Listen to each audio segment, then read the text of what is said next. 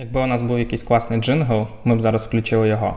А от немає, тому буде традиційне привіт, це подкаст без оголошення війни. Сьогодні у нас 1968 рік. Ми говоримо про події праської весни. Чимало людей просили нас записати випуск на цю тему, апелюючи до того, що схожостей багато. Я ж скажу, що головна схожість у нас одна.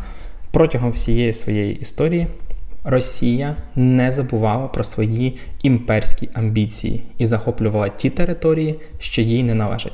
Про це не потрібно забувати ніколи. Не стомлюсь я нагадувати про те, що у нас є дуже класний партнер. Це український виробник сучасних систем безпеки Ajax Systems, який захищає від вторгнення, пожежі та потопу. У нас за Ajax Systems є одна спільна, скажімо так, характеристика. 23 лютого ми з Олександром не думали запускати цей подкаст. І я думаю, що 23 лютого Ajax Systems не думав про те, що буде випускати надзвичайно важливий і корисний для українців додаток прямо зараз. Мова про сервіс повітряна тривога. Я думаю, ви вже про нього чули. Сподіваюсь, він навіть встановлений у вас на телефоні. Це додаток, який власне сповіщає про повітряну тривогу, загрозу артобстрілів та навіть вуличні бої. Путін сплутав плани нас всіх, і команді довелося швидко зібратися, організуватися та випустити корисний для українців додаток. Круто, що в команді є такі можливості, а в українців є можливість встановити такий сервіс собі на телефон та подбати про власну безпеку. Я закликаю не нехтувати е, інформацію про можливі обстріли, тому що Росія ні на секунду не спиняється, а повноцінна війна триває. Завантажити додаток можна у нас в посиланні. Там є лінки на всі популярні платформи. Також можете зайти і там прочитати про кампанію Ajax Systems. До речі, прямо зараз від мене з'явився пуш, що в Києві запускається повітряна тривога. Тому Ajax, тобі дякую за те, що підтримуєте наш подкаст. Олександр, переносимося в 1968 2008 рік, а я поки біжу в кладовку ховатися за двома стінами і звідти продовжимо з вами спілкуватися. Е, давай змалюємо спочатку політичний клімат е, епохи. Маємо 68 рік на вулиці. Е, це є розпал холодної війни, непорушне існування залізної завіси, яка відділяла країни заходу від підконтрольної комуністам східної Європи, країн Варшавського договору. Чехословацька соціалістична республіка. Нагадаємо, в той момент це була федерація, яка нині після уже розпаду е, комунізму в регіоні е, Чехія і Словаччина стали окремими країнами. Але в той момент це була єдина країна, яка була збудована на такому федеральному принципі, і вона, ця соціалістична республіка, була проголошена комуністами за підтримки Москви відразу після Другої світової війни у 1948 році, так як в інших країнах е, тодішньої тодішньої східної Європи. Вона була членом Варшавського договору, е, тодішнього ОДКБ. Можна це так порівняти в принципі з тим, що зараз є в, в ОДКБ. Ну і була теж е, членом Ради економічної взаємодопомоги. Це такий.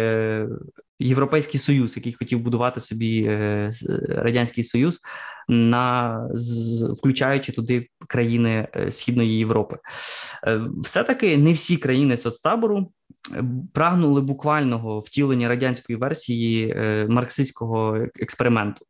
І від кінця 40-х років маємо Югославію Брос Тіто, яка проголошує курс на національний шлях до соціалізму, що означало конфлікт з е, Йосипом Сталіним. А після 56-го року комуністична Польща Е, теж починає втілювати певні ліберальні реформи, яких в той момент е, не було у радянському союзі. Зокрема, були ліквідовані найбрутальніші форми комунізму, е, був дещо обмежений репресивний апарат, і були розширені там права католицької церкви, і, зокрема, були ліквідовані колгоспи. І в той момент в Польщі, наприклад, на відміну від того ж самого радянського союзу, колгоспів колгоспів вже не було. При цьому от Чехословаччина вона стала на шлях от схожих е, таких, скажімо так, лібералізаційних е, реформ лише у січні 1968 року, коли на пленумі ЦК Чехословацької компартії на зміну такому дуже твердолобому комуністу Антоніну Новотному прийшов е, молодий реформатор, якого звали Олександр Дубчик. Він проголосив будівництво соціалізму з людським обличчям, намагався якось трошки відповісти на потребу змін яку в якій яка яка відчувалася на в тодішній Чехословаччині, тому що країна опинилася в глибокій економічній кризі. Це все ускладнювалося зокрема теж загостренням міжнаціонального антагонізму бо наростало невдоволення словацької частини е, цієї соціалістичної федерації, яка відчувала себе недорепрезентованою у е, загальному політичному естеблішменті е, соціалістичної Чехословаччини, і, зокрема, обрання Словака. Дубчика мало якби зарадити цьому дуже небезпечному з точки зору Праги тренду. І його, в принципі, підтримало реформаторське крило комуністичної партії. А таке в тодішній Чехословаччині було, як і в більшості країн регіону. Е, сам Дубчик був сином е, чехословацького комуніста, який перед Другою світовою війною е, в ідейному пориві поїхав в радянський союз. Таких було доволі багато, і не тільки серед Е, там чехів там чи поляків, але серед американців було багато таких е, ідейних комуністів. І, зокрема, е, свою політичну кар'єру вже сам Дубчик, син, розпочинав на хвилі відносної відлиги режиму, який наступив після смерті Йосифа Сталіна, і тоді, е, якби послаблюється режим всі в усій східній Європі, відбуваються певні реформи і так далі. Ну і як перший секретар комуністичної партії Словаччини на початку 60-х років е, Дубчик ініціював комісію, яка мала би розслідувати е, комуністичні злочини на початку 50-х, бо тоді були якби різні процеси показові і були знищення, якби комуністи знищували самих комуністів. Тобто, е, все це розслідував Дубчик, і саме розслідування переконало його в тому, що потрібно якось реформовувати країну. Ну і він отримував е, теж суспільну підтримку. Він, на відміну від попередників, був дуже відкритий, е, пересувався по місту без е, особистої охорони і не боявся зустрічатися з людьми. Це йому давало певну популярність у е, в Словаччині, а згодом і в, в самій, якби в Чехословаччині в Празі. Е, нове керівництво, яке прийшло до влади в січні 68-го року, запропонувало план соціально-економічних перетворень. Передусім на основі децентралізації економіки, тобто приблизно те ж саме, що хотіли, що робив і втілював життя е, Брос Тіто у Югославії. Е, і це якби дійсно якось допомогло трохи реформувати комунізм. Якби ситуація і рівень життя в Югославії було було значно вищим ніж е, рівень життя в радянському союзі. Е, зокрема, теж іншим нововведенням було те, що вони дозволили вільні дискусії. Там зібрання, скасували цензуру і навіть планували проведення частково вільних виборів. В країні з'явилися різні позапартійні організації, на кшталт е, клубу активних безпартійних, різні організації давніх політичних в'язнів. Тобто відбувалася лібералізація, яка дуже дуже стурбувала Кремль, а теж стурбувала країни-сателіти, інші країни Варшавського договору, які побоювали, що ці небезпечні тенденції е, перекинуться на, на, на їхні власні суспільства. Дубчика відповідно запросили до Москви на зустріч з політбюро, де був Брежнєв, Підгорний, Косигін, тобто всі ці найважливіші політики радянського союзу. Ну і він е, намагався в розмовах з е, своїми радянськими товаришами якось трохи злагоджувати гострі кути. Не акцентував слово реформа, не згадував його взагалі, але відчув, що в Москві не раді тому, що він робить у е, Чехословаччині. Ну і до до Праги Дубчик повернувся, хоч і стурбованим, але все-таки переконаним, що цей курс на будівництво соціалізму з людським обличчям потрібно продовжувати. І цей реформаторський напрямок дійсно продовжувався. Дубчик е, далі зустрічався з людьми, ініціював різні критичні розмови про е, комуністичні репресії. Е, почалася лібералізація теж культури, і були відновлені зв'язки з західною масовою культурою, там музика, кіно і так далі. Тобто, в цьому сенсі тодішня Чехословаччина, як і інші країни Варшавського договору, були значно ближчими до різних е, американських тодішніх е, чи там західноєвропейських культурних трендів. І от на цьому культурному обрії новою новою силою зазвучали різні безпартійні письменники. І, е, зокрема, тоді ще не надто відомий драматург Вацлав Гавел, який у наступні десятиліття стане іконою чехословацької опозиції, буде згодом е, очолювати країну після того, як вона позбудеться комунізму. Е, якщо раніше Москва дивилася на ці експерименти з занепокоєнням, то з кожним місяцем цієї праської весни, а саме так назвали оцю реформаторську хвилю в Україні, зростав страх перед небезпечним прикладом Праги. Що от Прага буде дійсно зараз якось намагатися ну давати цей дуже дуже поганий приклад. І ос таким важливим і, мабуть, що найостаннім тривожним тривожним дзвіночком стала ліквідація цензури, яка існувала в тодішньому радянському союзі в усьо, усіх країнах е, соціалістичного табору у червні 68-го року. Е, Це все дуже дуже занепокоїло, особливо той факт, що існували якісь е, певні зв'язки між дисидентами у тодішніх країнах е, комуністичних країнах і чехословацькими цими демократами. І особливо що що занепокоїло вже конкретно комуністів у радянському союзі, це те, що в країні відновили греко-католицьку церкву, яка там існувала, е, при тому, що це мало безпосередній вплив на західну Україну. Е, де унійна церква перебувала в підпіллі, вона була заборонена, священники переслідували, але вони там збиралися десь. Е, і от ці зв'язки між унітами е, між греко-католиками в підпіллі і між греко-католиками легальними вже в Чехословаччині вони дуже дуже занепокоїли керівництво радянської України і керівництво радянського союзу. Брежнів далі зустрічається з Дубчиком. Він намагався його якось по-братськи напоумити. Він, в принципі, полюбляв втручатися в внутрішні справи сусідніх країн. Це це йому прийшло, якби це це передав у спадку багатьом своїм своїм наступникам у російському нинішньому російському керівництві. І ось отаке останнє китайське попередження прозвучало на зламі липня і серпня 68-го року у Закарпатті, де зустрілися чеська і радянська делегації. Дубчик все-таки не піддався на тиск Брежнєва е, і не вірив, що Москва здатна на військову інтервенцію. Ну але самі перші ідеї про можливе вторгнення і придушення того, що відбувалося в тодішній Празі, прозвучали з вуст польського комуніста е, Вацлав е, Владислава Гомулки. Який наприкінці 60-х він уже цілковито позбувся свого такого доволі ліберального демократичного підходу, яким який він мав ще раніше, там 10 років перед тим, і тут був теж дуже важливий український вимір тому що перший секретар е, комуністичної партії України Петро Шелест, якого ми тут е, неодноразово згадували, чи то в контексті історії радянської України, там чи, чи відпочинку на березі. Київського моря, про що ти згадував, е, він наполягав на тому, що СРСР жодною мірою не може втратити Чехословаччину.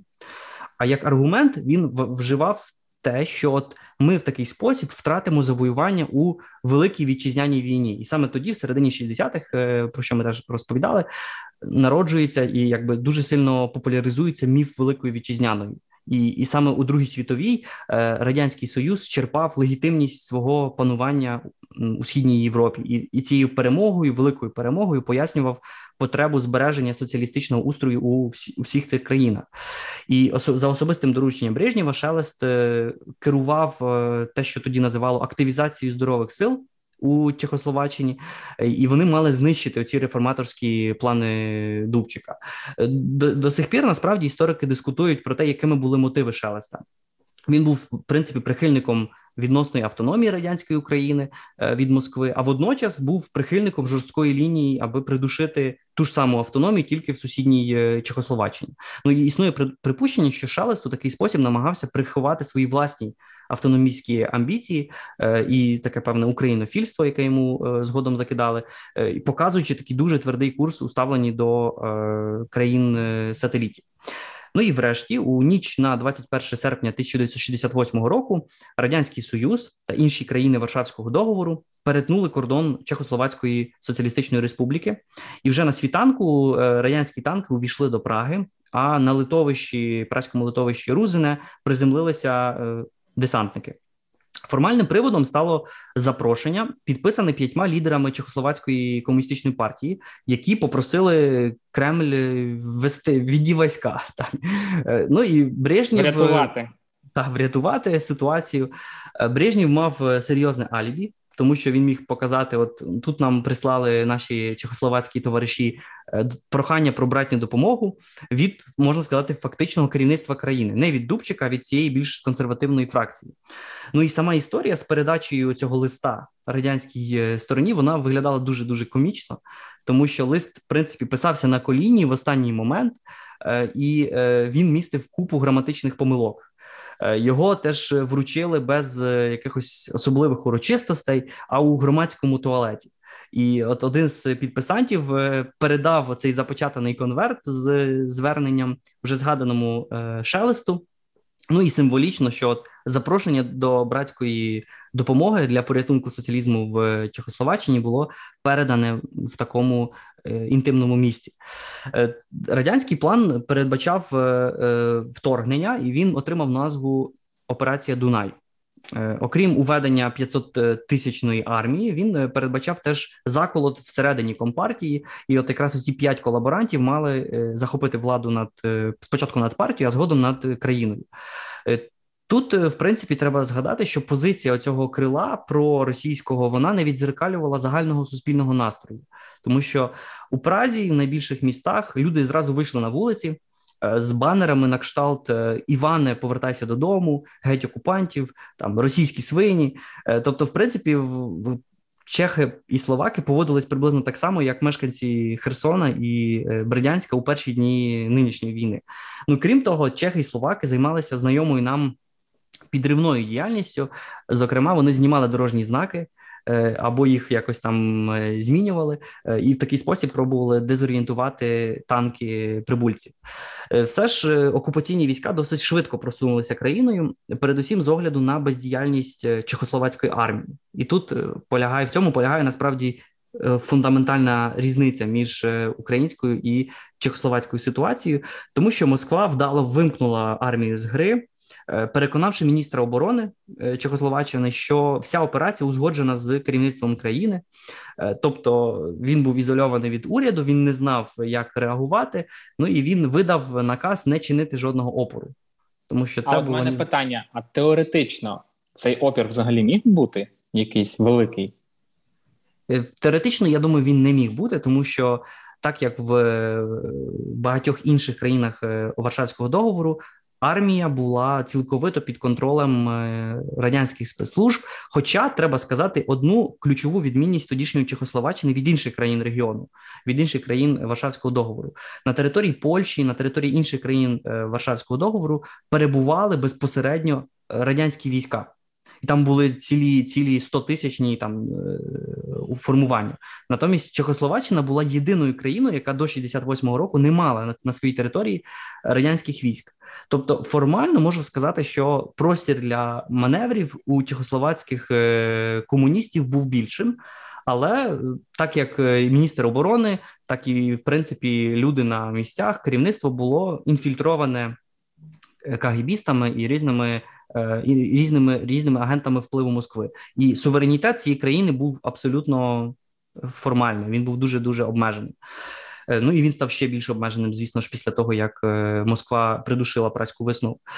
Е, Дубчик і його прихильники у партії засудили вторгнення відразу. Вони не мовчали.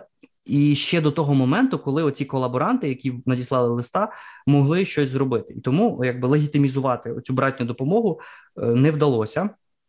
І, Але це треба сказати відразу не змінювало катастрофи катастрофічної ситуації, коли е, приїхали танки знищувати ліберальні сили в країні.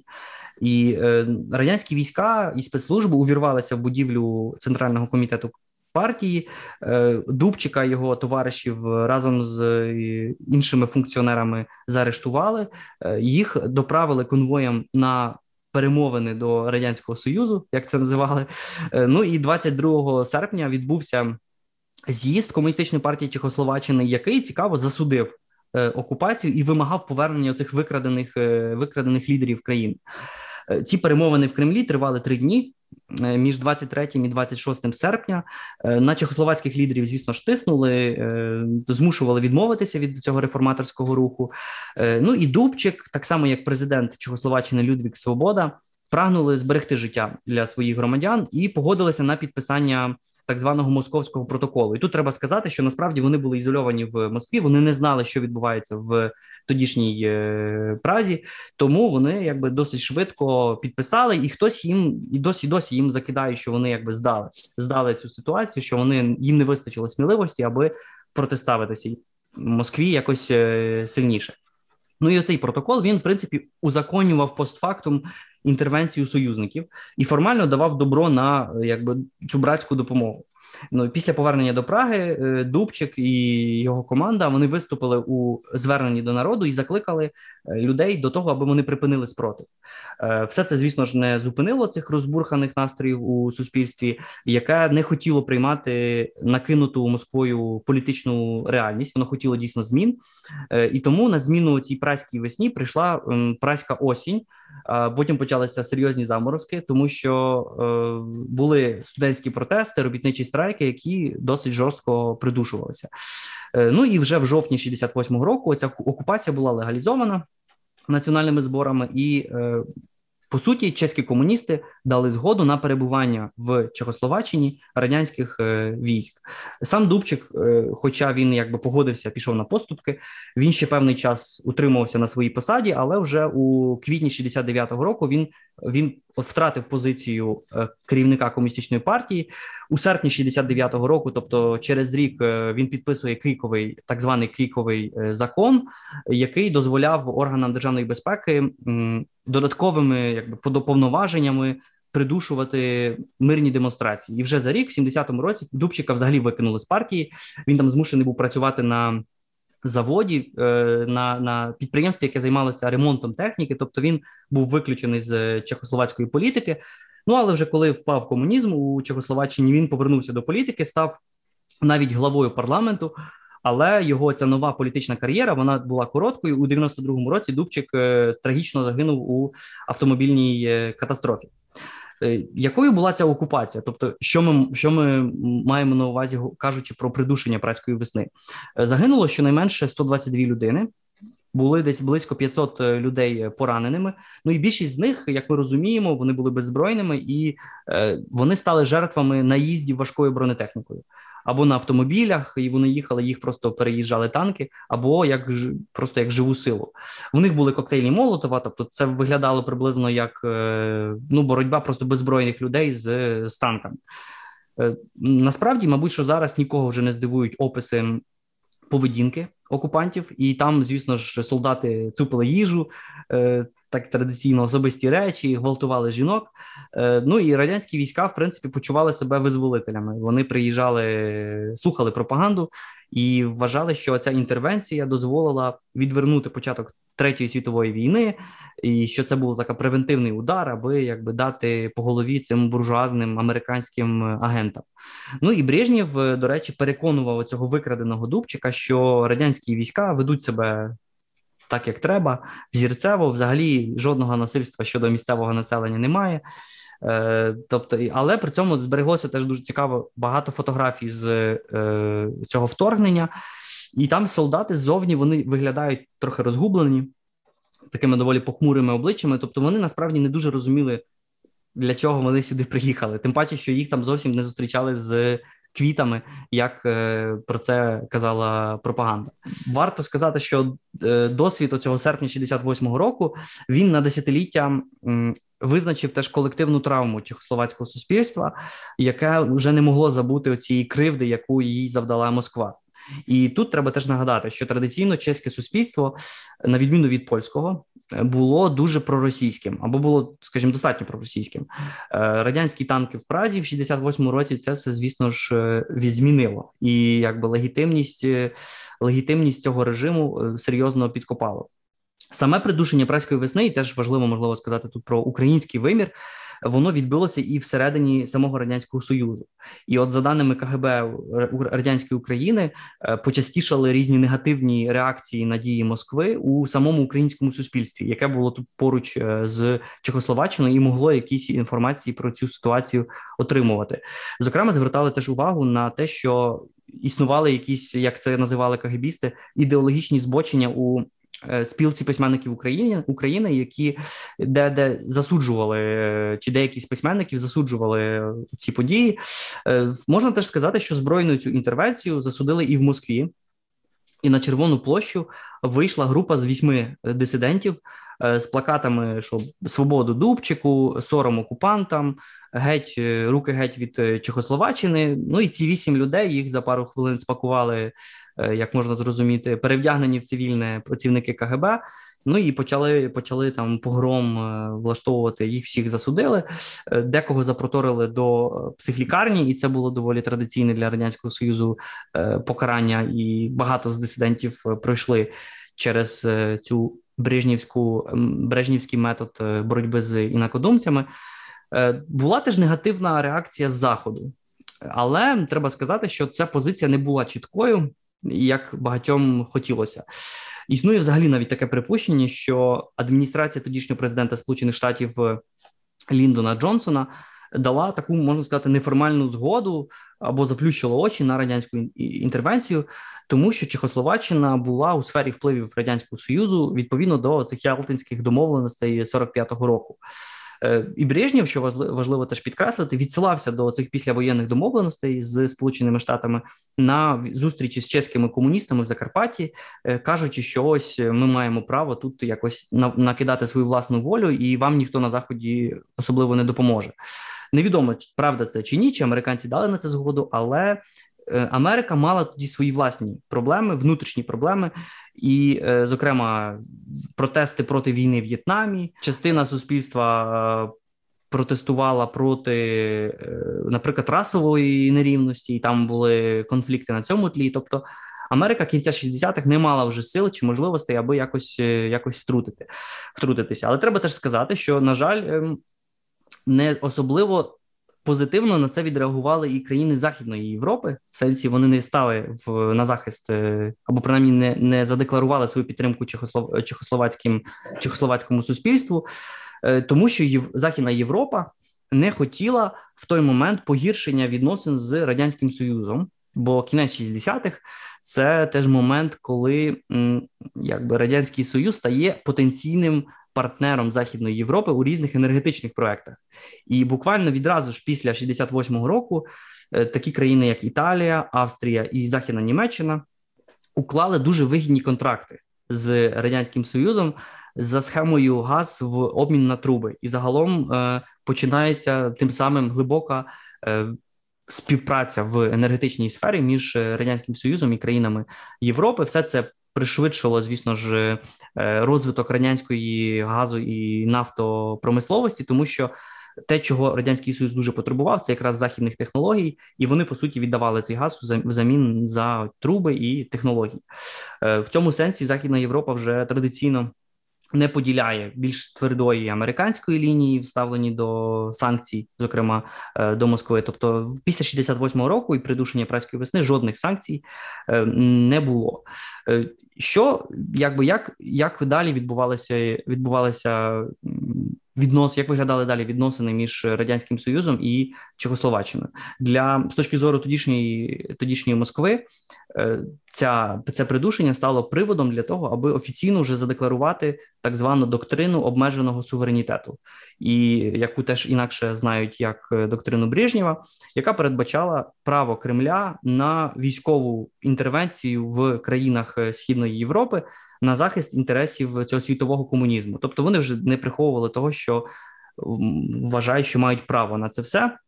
Ця доктрина проіснувала фактично аж до кінця Е, радянського союзу. Хоча в часи перебудови вона була трохи модифікована, і вже Горбачов е, виступав за скорочення сфер впливу радянського союзу і в східній Європі, і в третьому світі. Ну і в довшій перспективі оцей розгром праської весни він прискорив крах е, легітимності оцих урядів комуністичних і, звісно ж, додавав вітру в е, вітрила опозиційних рухів не тільки в Чехословаччині, але в багатьох інших країнах, які могли казати: ось дивіться, як Москва вчиняє своїми е, своїми, нібито союзниками.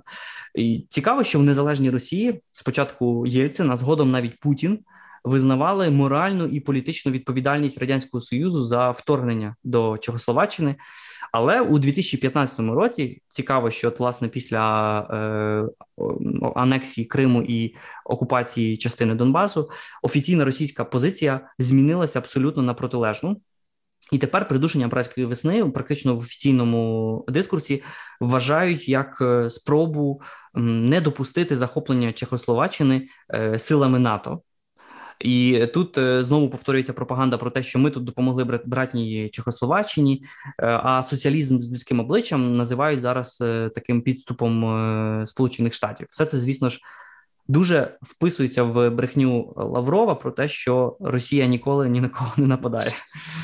Ну але так, так щоб сказати, теж в цьому фальшуванні історії, до речі, Москва мала мала має своїх союзників, і у 2018 році лідер чеських комуністів, а там комуністи вони досі залишають мають свої впливи. Він звинуватив не Росію і не радянський Союз, а Україну і українців у тому, що це українці придушили праську весну. Ну і він заявив, е, чому е, Україна несе політичну відповідальність, тому що нібито більшість у політбюро Е, становили українці або вихідці з України. Ну тобто Брежнєв з Дніпродзержинська, значить Брежнєв українець, і тому е, це українці придушили праську весну. А крім того, більшість учасників е, чи там солдатів, які прийшли придушувати, це були військові з території України.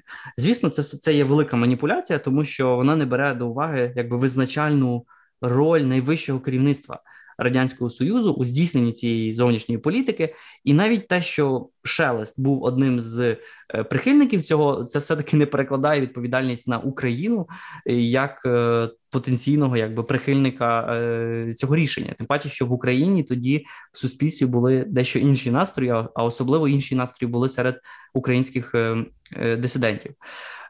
Путінська Росія зараз дуже нагадує Брежнівський радянський союз. І не лише через те, що має дуже такого підстаркуватого лідера і е, його його оточення, але і як і за Брежнєва зараз реанімується міф про Сталіна як такого ефективного великого менеджера і переможця у великій війні. Е, зараз маємо теж е, якби експансію, пояснюють перемогою над нацизмом, великою перемогою. А щодо менших народів. Е, як і за часів Брежнєва, Путін використовує цю власне доктрину обмеженого суверенітету. Тому за потреби він не соромиться протягувати е, братню руку допомоги е, всім країнам, які нібито про це просять. Тому в цьому сенсі, звісно ж, Путінська Росія продовжує традицію Брежнів, Брежнівського радянського союзу.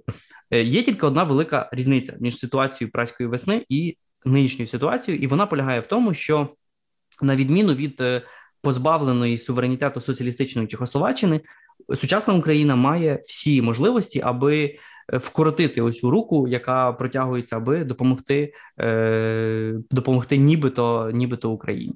Тому в цьому сенсі, звісно ж, ми у значно кращій ситуації. А щоб значно краща ситуація залишалася і далі, ми з Олександром закликаємо вас підтримувати Збройні Сили України. І от там, якщо ви слухаєте цей випуск сьогодні, і грошей ще не дозбирали, притула збирає 500 мільйонів гривень на три байрактара. Кожна гривня важлива, навіть якщо ви скинете 5 гривень, це буде вагомий внесок, і у вас є можливість долучитися до справжньої історичної події. Українці збирають гроші на байрактари, на дрони, які можуть займатися і бойовими місіями, і розвиткою. Я закликаю вас зайти і скинути кілька гривень. Це буде насправді дуже хороша і класна підтримка.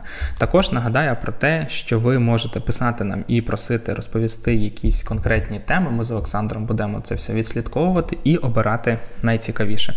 Ну і звичайно ж, дякую нашому великому партнеру, українській компанії Ajax Systems, яка створює сучасні системи безпеки для захисту від вторгнення, пожежі чи потопу.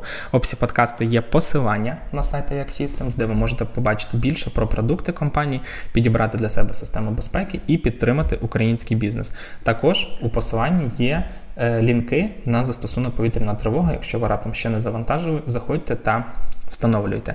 На сам кінець ставте, будь ласка, нам лайки, зірочки в Apple подкастах, в Google подкастах, пишіть коментарі. Для нас це все дуже важливо. Знову ж таки, якби у нас був класний джингл, ми б його зараз поставили, але джингл нема. Тому просто щасти.